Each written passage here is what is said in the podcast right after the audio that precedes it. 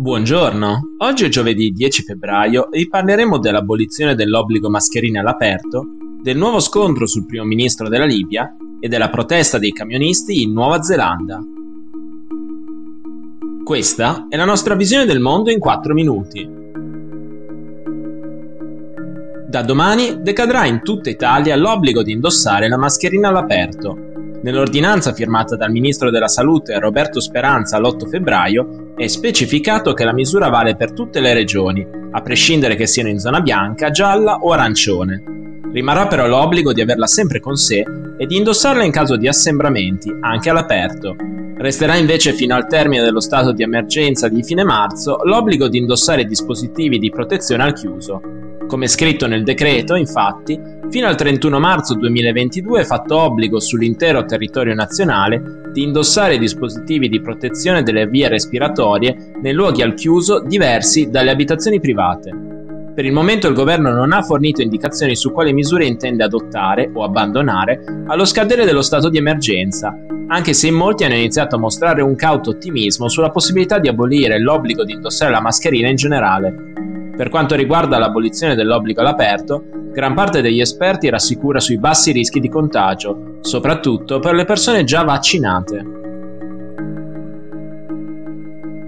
Oggi la Camera dei rappresentanti della Libia eleggerà il nuovo primo ministro del paese.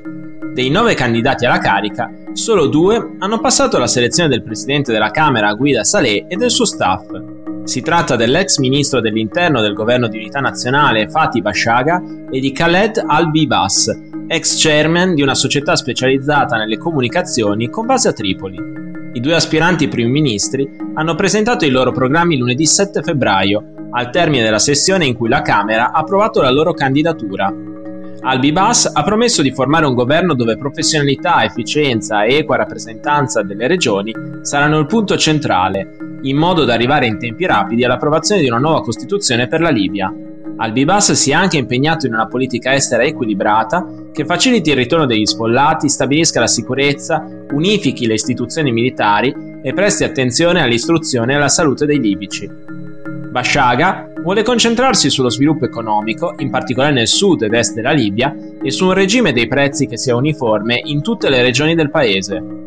Ha anche assicurato che se eletto primo ministro non si candiderà alla presidenza del paese e impedirà di farlo a qualunque dei suoi ministri in carica. Un'evidente frecciata all'attuale primo ministro in carica Abdelhamid Debeyah, che nonostante le rassicurazioni ha poi deciso di candidarsi alle elezioni presidenziali che si sarebbero dovute tenere lo scorso 24 dicembre. In un discorso nella serata dell'8 febbraio, De Beya ha anche annunciato che ignorerà qualsiasi decisione presa dalla Camera dei rappresentanti e che continuerà a svolgere il suo incarico fino alle elezioni fissate per giugno. Anche la Nuova Zelanda sta gestendo da un paio di giorni le proteste dei camionisti, galvanizzati dal successo dei loro colleghi canadesi nel bloccare da più di dieci giorni la città di Ottawa, dove il sindaco ha dichiarato lo stato di emergenza.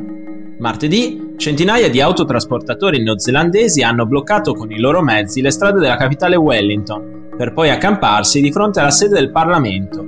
Con il nome di Convoy of Freedom, Convoglio della Libertà, chiedono la fine delle restrizioni sanitarie dovute alla pandemia e maggiore libertà nella scelta vaccinale. Già mercoledì i manifestanti si erano ridotti a poche dozzine di irriducibili, permettendo alla prima ministra laburista Jacinda Ardern di definirli una minoranza marginale che non rappresenta in alcun modo l'opinione della maggioranza dei neozelandesi. Da due anni la Nuova Zelanda adotta misure molto rigide per impedire la diffusione del coronavirus e su 5 milioni di abitanti il paese ha contato solo 18.000 casi e 53 morti dall'inizio della pandemia.